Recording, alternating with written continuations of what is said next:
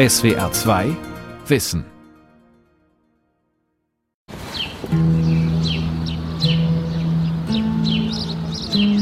Mama hat mir erzählt, dass er eine Demenz hat. Es war vielleicht 2010 oder so, glaube ich. Und dann hat man es halt immer mehr gemerkt. Im Griechenlandurlaub habe ich, glaube ich, das erste Mal gemerkt, dass er halt einfach nicht mehr so gut schwimmen konnte und auch nicht mehr, keine Ahnung, Volleyball, Fußball, irgendwelche anderen Strandsportarten machen konnte. Da habe ich dann halt so ein bisschen das erste Mal gemerkt. Ein Park irgendwo in Deutschland. Lukas hat sich eine halbe Stunde Zeit genommen.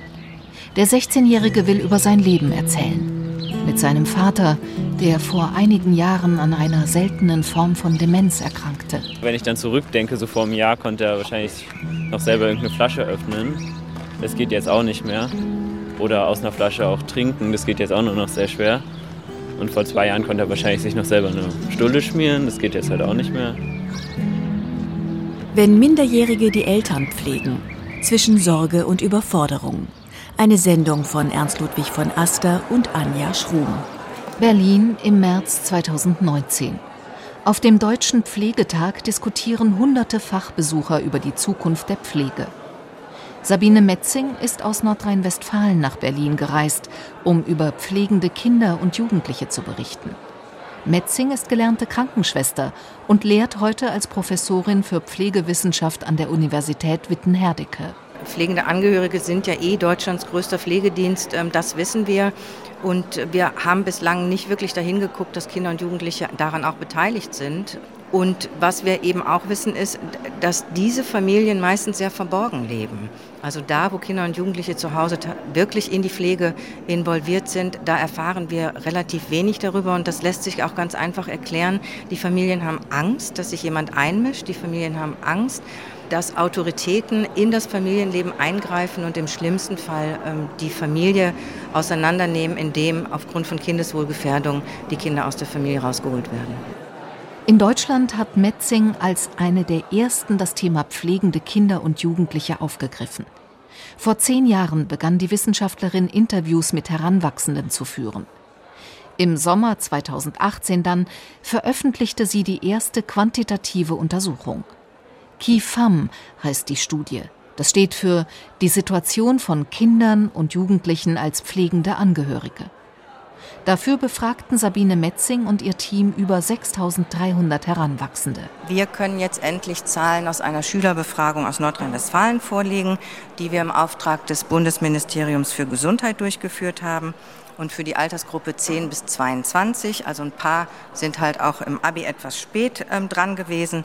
Ähm, in dieser Altersgruppe beträgt unsere Prävalenzrate 6,1 Prozent. Die Prävalenz bezeichnet das Auftreten eines bestimmten Phänomens innerhalb einer definierten Gruppe.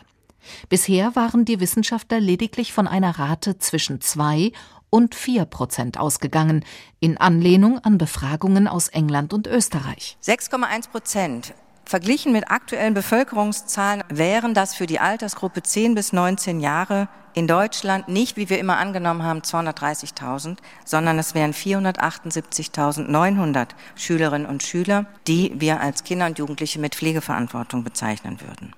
Fast eine halbe Million pflegende Kinder und Jugendliche. Das heißt auch, im Schnitt finden sich in jeder Schulklasse ein bis zwei Betroffene obwohl die Wissenschaftler für ihre Untersuchung eine enge Definition von Pflege wählten. Wir wollten nicht zu viele pflegende Kinder äh, produzieren und wir wollten uns auch nicht angreifbar machen. Ähm, wir haben ja sieben Kategorien vorgestellt, in denen Kinder und Jugendliche aktiv werden. Und wir haben gesagt, die, die mit Krankheit konfrontiert sind und die, die sagen, ja, wir helfen auch deswegen zu Hause, haben wir uns nochmal genauer angeguckt. Die sieben Kategorien waren Helfen im Haushalt, Medikation, Mobilisation, An- und Ausziehen, Ernährung, Körperpflege sowie Intimpflege. Nur wer mindestens drei der Kategorien erfüllte, wurde als pflegender Jugendlicher eingestuft. Alle anderen wurden als Helferinnen und Helfer bezeichnet. Nee, eigentlich hat es uns auch ein bisschen erschreckt, weil man ja bedenken muss, wenn man die Helferinnen und Helfer noch dazu nimmt, dann wären das 13 Prozent. Ne? Also ich versuchte ja immer so ein bisschen ähm, zu drücken, um da wirklich ähm, auch kein Drama draus zu machen, aber so ist schon viel. Zusammengenommen wären das rund eine Million Jugendliche. Wie die jungen Pflegenden die Zusatzbelastung verkraften, auch das versuchten die Wissenschaftler herauszufinden, indem sie die Jugendlichen baten, ihre Lebensqualität auf einer Skala einzuschätzen. Also das ist der ähm, Kidscreen 10 Index. Das ist ein validiertes Instrument, international viel genutzt. Es ist ein Selbsteinschätzungsinstrument, in dem Kinder und Jugendliche angeben, wie sie ihre Lebensqualität selber beurteilen. Und da war es so, dass die, die mit Krankheit zu Hause konfrontiert sind, statistisch signifikant geringere Werte aufwiesen als die, die nicht mit Krankheit konfrontiert sind. Und äh, übersetzt bedeutet das, die, die pflegen, deren Lebensqualität ist schlechter. Kinder und Jugendliche, die ihre Angehörigen pflegen, haben oft weniger Zeit für sich selbst, für die Schule, für Freunde. Sie helfen im Verborgenen und werden öffentlich kaum wahrgenommen. Nicht zuletzt, weil ihr Engagement quer zu den politischen Zuständigkeiten verläuft zwischen Gesundheits- und Familienministerium. Die Gesundheit guckt eben auf die erkrankten Eltern, Jugend und Soziales guckt nur auf das Kind, aber es gibt niemanden, der die Komplexität dieses Themas äh, in den Blick nimmt. Und ich glaube, wenn da zumindest die beiden Ministerien miteinander arbeiten und ein neues Konzept vorlegen, dahin muss es sich bewegen, sonst werden wir da einfach weiterhin scheitern.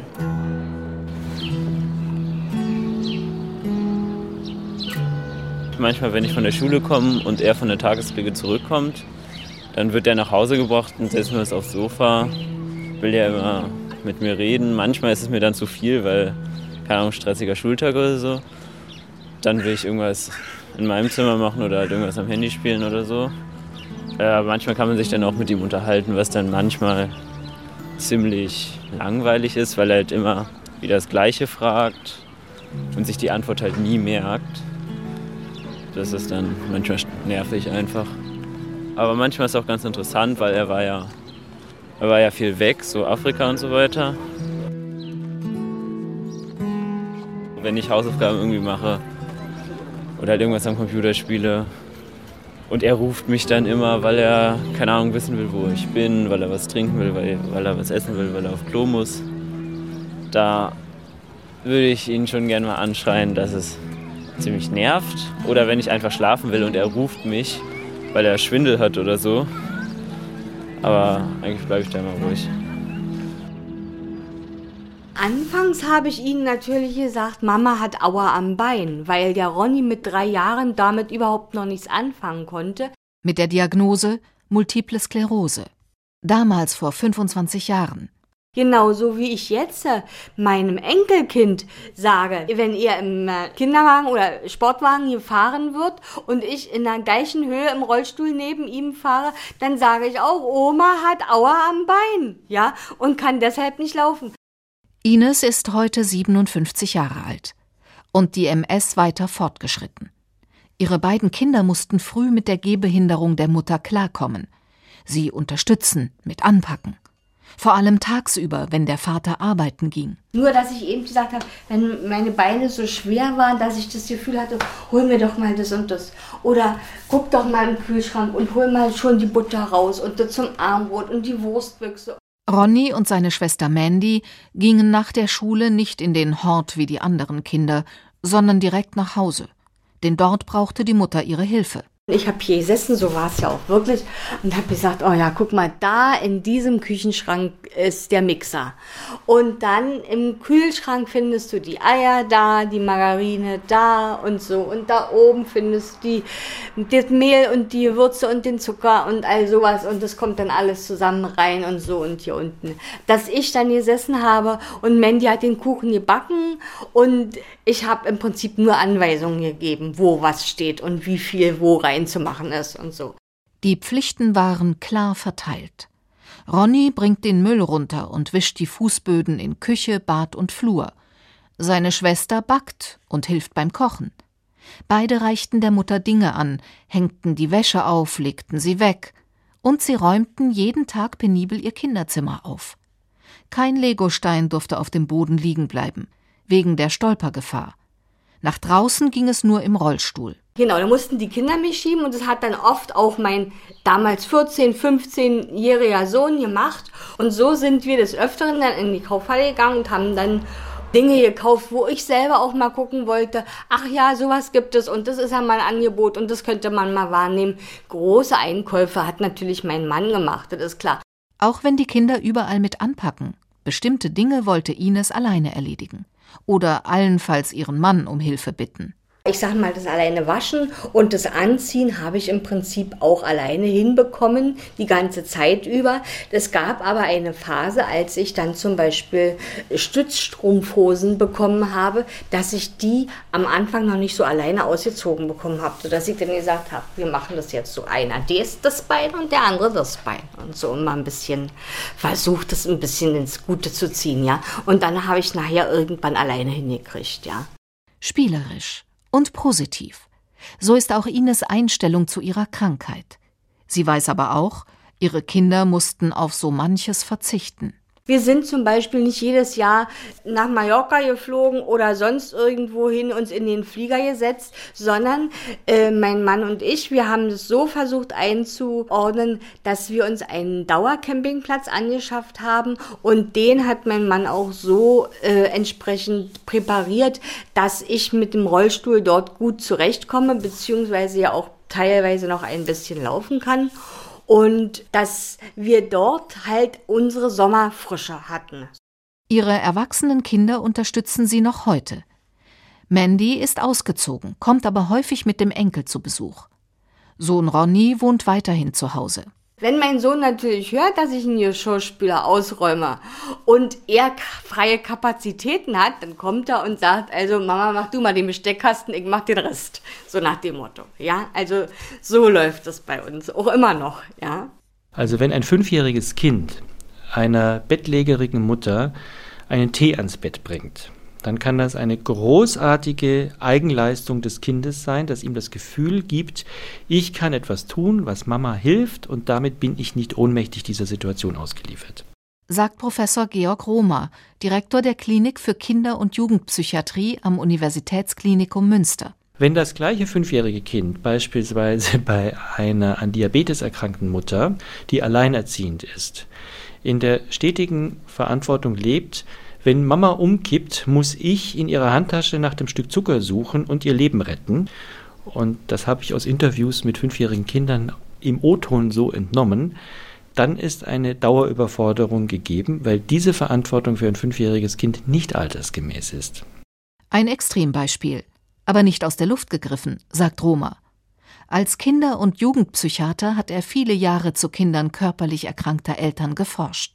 Also wir konnten über mehrere Studien hinweg zeigen und auch die Studien anderer Forschergruppen weisen in die gleiche Richtung, dass im aktuellen Querschnitt der Anteil derer, die nennenswerte psychische Belastungssymptome zeigen, bei Kindern körperlich kranker Eltern etwa doppelt so hoch ist wie in der Normalbevölkerung.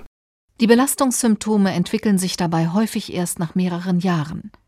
Die Forschungsergebnisse zeigen auch, dass es nicht egal ist, ob die Krankheit die Oma oder den Opa trifft, das Geschwisterkind oder einen Elternteil. Sind Mama oder Papa erkrankt, wiegt das häufig schwerer. Die Belastung eines Kindes fängt zunächst mal bei der Erfahrung an, ein Elternteil ist zerbrechlich und damit auch zerstörbar. Das ist zwar eine Realität, die alle Menschen betrifft, aber zum kindlichen Weltbild, das man jedem Kind wünscht, gehört die Vorstellung, Eltern sind unverwüstlich. Die sollen alles aushalten können, die sollen, wenn ich schwach bin, im Zweifelsfalle stark sein.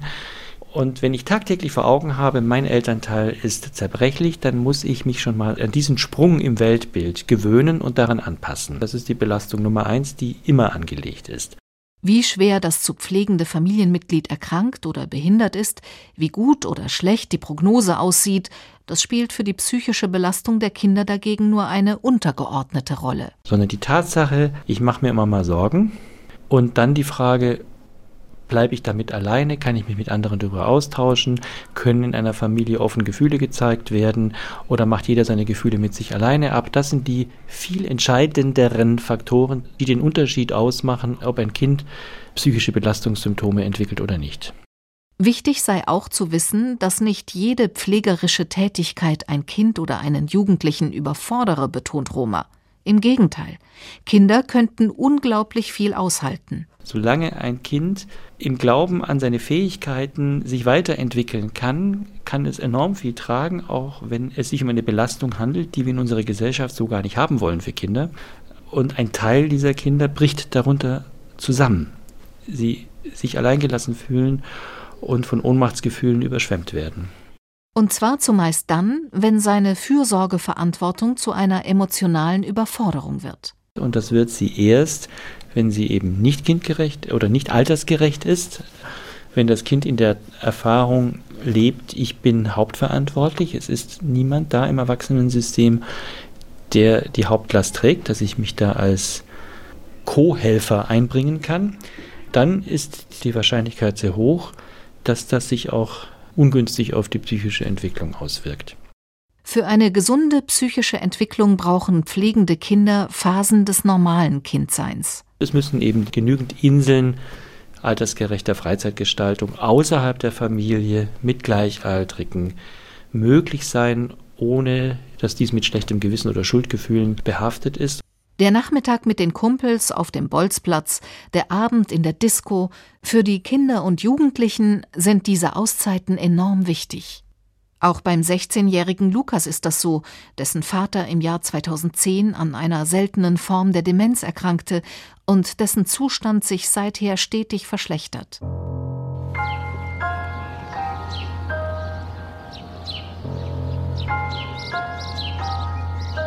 Äh, naja, wenn ich halt mit Freunden irgendwie laut Musik hören will, dann muss ich mich halt schon, schon zurückhalten, weil er das laute Musik ist nicht sowas für ihn. Vor allem, wenn er die Musik nicht mag. Da muss ich mich dann schon zurückhalten. Oder halt auch nachts, abends kann ich halt auch nicht laut Musik hören.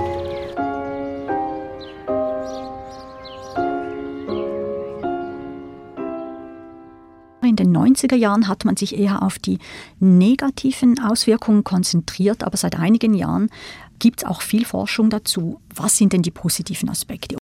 Sagt Agnes Loy, Professorin an der Careum Hochschule Gesundheit in Zürich. Da wird insbesondere hervorgehoben von den jungen Menschen selber, dass sie sagen, für mich ist es ein Reifeprozess, ich fühle mich gut aufs Leben vorbereitet, ich fühle mich kompetent, ich fühle mich sozial kompetent in vielen Bereichen und interessant auch, finde ich, hier haben wir allerdings für Deutschland und die Schweiz noch keine Erforschungsdaten, interessant auch der Aspekt, dass sie sehr oft in Berufe gehen, die medizinischen, sozialen oder pflegerischen Hintergrund haben. Agnes Loy forscht seit Jahren zu Young Carers. So werden die jungen Pflegenden international bezeichnet. Loy arbeitete zunächst immer wieder in Großbritannien bei Saul Becker, der als Begründer der Young Carer Forschung gilt. Später baute sie in ihrer Schweizer Heimat die Forschung auf. So hat sie gemeinsam mit ihrer Arbeitsgruppe zwei große nationale Online-Untersuchungen durchgeführt. In der einen wurden 10- bis 15-Jährige an 230 Schweizer Schulen nach einer pflegerischen Tätigkeit befragt. Die Studie zeigte, Fast acht Prozent der Schüler und Schülerinnen sind Young Carers. Zuvor waren Experten von vier bis fünf Prozent ausgegangen. In einer weiteren Online-Befragung wurden Fachpersonen befragt, ob ihnen im Berufsalltag junge Pflegende begegnen. Von den 3500 Fachpersonen aus den Bereichen Soziales, Gesundheit und Bildung bejahten dies rund 40 Prozent. Es waren leider nicht so viele, die tatsächlich mit dem Phänomen Young Cares vertraut waren. Interessant war auch, wir hatten die Bereiche Bildung, Gesundheit und Soziales befragt. Und der Bereich Gesundheit und Soziales war viel näher an dem Thema dran. Der Bereich Bildung hat sich viel weniger angesprochen gefühlt und hat auch nicht geäußert, dass sie sich verantwortlich fühlen. Auf Seiten des Fachpersonals, insbesondere bei den Lehrkräften, mangele es einfach noch an Bewusstsein, diagnostiziert Loy. Diese Erfahrung musste auch ihre deutsche Kollegin Sabine Metzing machen. Als sie für ihre Studie Schulen anschrieb, lehnten mehr als 90 Prozent eine Teilnahme an der Untersuchung ab. Agnes Loy setzt daher auf mehr öffentliche Aufklärung, zum einen durch Medien, zum anderen in der Ausbildung. Die Schweizer Wissenschaftler haben bereits früh qualitative Interviews mit Young Carers durchgeführt. Was die Kinder und Jugendlichen immer wieder bemängelten, war die fehlende Wertschätzung ihrer pflegerischen Tätigkeit. Also das haben wir sehr, sehr oft gehört, dass die jungen Menschen sagen, ja, wir hätten halt gern mehr Anerkennung, wir würden halt gerne auch verstehen, worum es geht. Wir möchten nicht von den Fachpersonen einfach nur beiseite geschoben werden. Loy erinnert sich besonders an eine damals 15-Jährige. Ihre Mutter war an Krebs erkrankt und wurde aus der Klinik entlassen. Und es war dann die große Erwartung der Fachpersonen im Umfeld, ja, das ist ja alles kein Problem, wir haben ja die junge Frau, die kann sich um alles kümmern und die kann auch noch die ganze Verwandtschaft informieren über, mm, wie das weitergeht und so weiter. Also es ist wirklich so, dass einerseits man von ihnen sehr viel erwartet, dass sie eben Punkte weitergeben, die die Ärzte oder die Fachpersonen ihnen sagen. Und dann aber auf der anderen Seite, wenn es darum geht, ihre eigene Meinung zu sagen, also wie sie das empfinden und wie es ihnen geht, dann stockt dann die ganze Geschichte. Niemand frage die Kinder und Jugendlichen, wie es ihnen mit der Betreuung gehe und welche Art Unterstützung sie bräuchten, um besser klarzukommen, kritisiert Agnes Loy. Dabei haben die Kinder und Jugendlichen durchaus konkrete Vorstellungen und Wünsche. Das war wirklich spannend. Das ist jetzt auch ein Resultat aus der ganz aktuellen Umfrage. Und da war interessant, weil da ist Top Priority ist, es muss jemand in einem Notfall schnell kommen. Dann brauchen Sie Informationen und Tipps für Notfälle, Infos und Tipps zur Betreuung der Person, die Sie eben, für die Sie sorgen oder für die Sie pflegen. Dann der ganz wichtiger Punkt, Hobbys ermöglichen. Das heißt, Sie möchten Freizeitmöglichkeiten immer noch nutzen. Und der fünfte wichtige Punkt ist, Sie möchten gerne nach Ihrer eigenen Meinung gefragt werden. Auch also die Lehrer wissen das schon, Einmal hat mich eine Deutschlehrerin angesprochen, weil ich in dem Jahr, letztes Halbjahr, sehr viel krank war. Und dann hat sie halt gefragt, ob da alles okay ist und dass sie auch versteht, dass ich da manchmal zu Hause bleibe. Also ich war eigentlich wirklich krank, aber sie glaubt mir das manchmal nicht. Ähm, aber sie meint, dass ich halt sehr gut mitkomme und gut nachhole. Aber sonst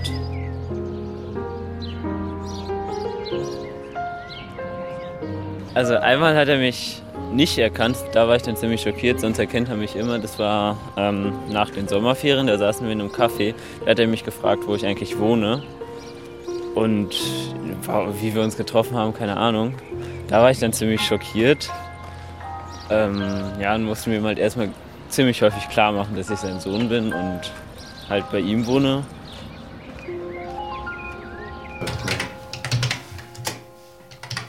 Ja, die ist ganz schön laut. Mein Kollege beschwert sich immer, aber. Benjamin Salzmann lacht. Seine Computertastatur ist aus Bambus. Nachhaltig, aber laut.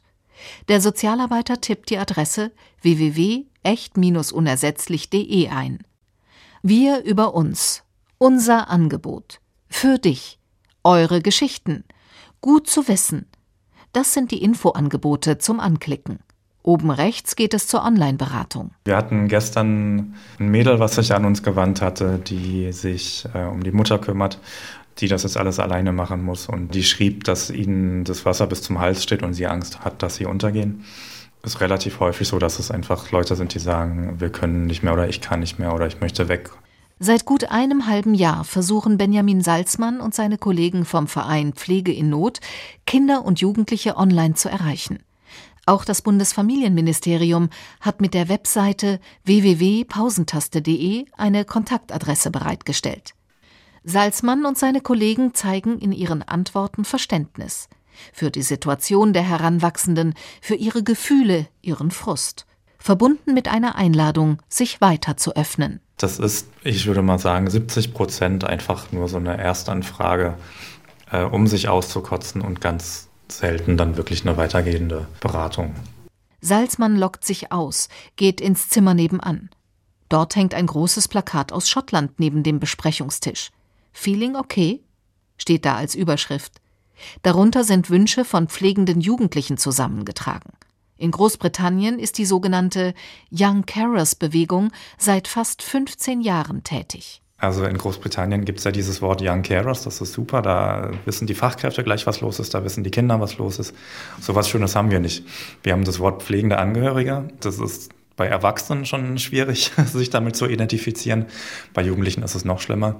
Kümmern, pflegen, unterstützen, helfen, da sehen sich immer nicht alle mit so. Das ist schwierig. Aber immerhin, einige Jugendliche haben bereits eine persönliche Beratung in Anspruch genommen.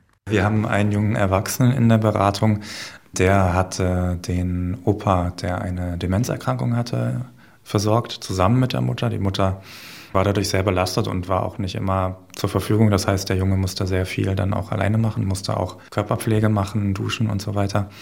Das hat dann aber über ein paar Wochen sich so gesteigert, dass wirklich beide nicht mehr konnten, also weder die Mutter noch der junge Mann. Solche Beratungen sind auch immer ein Drahtseilakt. Das Wohlergehen der erkrankten Person ist wichtig, aber ebenso das Wohlergehen des Jugendlichen. Wie bei vielen pflegenden Erwachsenen kann dabei die Selbstaufopferung zum Problem für alle Beteiligten werden. Dann ist unsere Aufgabe wirklich im Sinne des Jugendlichen zu schauen, dass er diese Verantwortung nicht mehr tragen muss. Was dann die Familie macht, ist der nächste Schritt. Da helfen wir natürlich auch. Aber wenn ein Jugendlicher solche Verantwortung übernimmt und dadurch nicht mehr ähm, genug Zeit hat für die Schule, nicht mehr genug Zeit hat für Freunde, für Hobbys, dann ist es wirklich eine Kindeswohlgefährdung. Pflegedienst als Kindeswohlgefährdung. Das ist der Extremfall, der den Sozialarbeitern bisher kaum untergekommen ist. In jedem Fall kann der Verein psychologische Beratungsangebote vermitteln und gemeinsam im zweiten Schritt nach Entlastungsangeboten suchen. In den nächsten Monaten will der Verein verstärkt an Schulen, bei Lehrern und Sozialarbeitern über das Thema informieren. Lukas Vater ist seit vielen Jahren dement. Dass er ihn und seine Mutter unterstützt, ist für ihn Alltag. Ich denke, er braucht halt einfach immer mehr Hilfe, auch wenn ich mir gar nicht vorstellen kann, was man sozusagen noch nicht können kann, so was man noch verlernen kann jetzt. Wenn das Laufen jetzt, also er kann alleine auch nicht mehr wirklich laufen, man muss ihn immer so ein bisschen am Arm führen, weil er ziemlich abdriftet.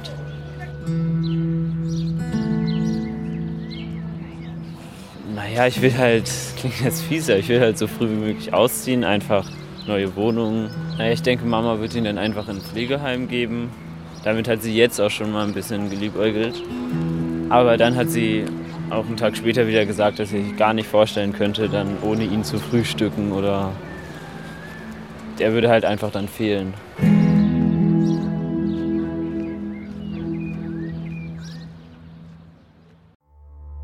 Die Welt verstehen. Jeden Tag. SWR2 Wissen. Manuskripte und weiterführende Informationen zu unserem Podcast und den einzelnen Folgen gibt es unter swr2wissen.de.